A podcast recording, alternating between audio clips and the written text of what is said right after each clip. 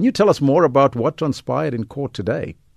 Well, good afternoon, Elvis. Yes, well, what transpired in court today was basically the continuation of where we left off yesterday.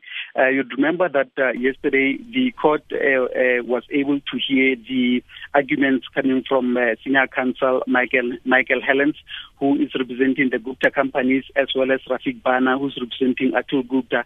And uh, today it was a turn for the National Prosecuting Authority to put its argument forward with regard to what was said yesterday. So the National Prosecuting Authority uh, team was led by uh, Advocate uh, uh, Tato Ntumeti, who argued that uh, the, uh, the, the, the, the, the, the who argued that uh, the, the, the two comp- the companies uh, that is the, the companies that are uh, the Gupta companies and the, the Atul Gupta have a case to answer in court in the court of law. Yesterday, what transpired it was that uh, the the lawyers the lawyers for for uh, for the uh, uh, Atul Gupta and that of uh, the uh, Gupta companies put it to the court that the the matter, the preservation order, was actually rushed to court. It was not properly done, and that the the National, National Prosecuting Authority did not finish the court with all the necessary relevant information, and they felt that uh, they actually duped the court in, when the court uh, uh, granted them the the, the the, the, the preservation order in order to freeze the the amount that we, talk, we are talking about.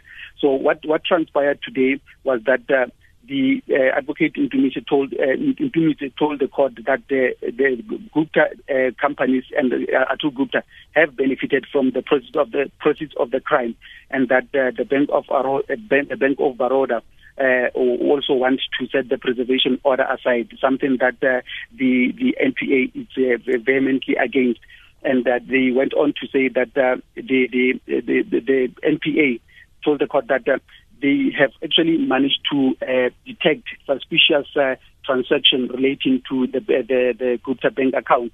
Uh, to the point where they say that you find that uh, there are a number of transactions or number of deposits that have been made to your bank, and immediately after a day or two, or immediately after that money has been put into, for, for instance, an amount of five million or ten million would be put into the bank.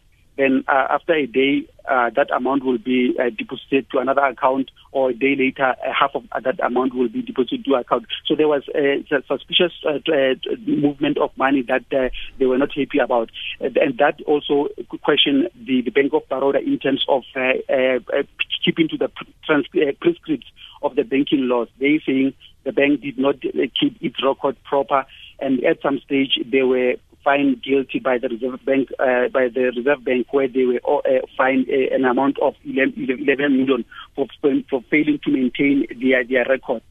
Uh, that and uh, and uh, that, that that's what basically what also transpired or what came out in court today.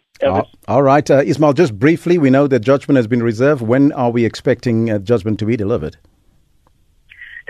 Judge Judge Jordan said that he's going to uh, take, uh, uh, apply his mind, and uh, we we will will will expected to meet again in court by next week Friday at 11 o'clock, mm-hmm. where mm-hmm. judgment will be delivered at the very same High Court in Bloemfontein. Ismail Modiba, thank you so much for that report.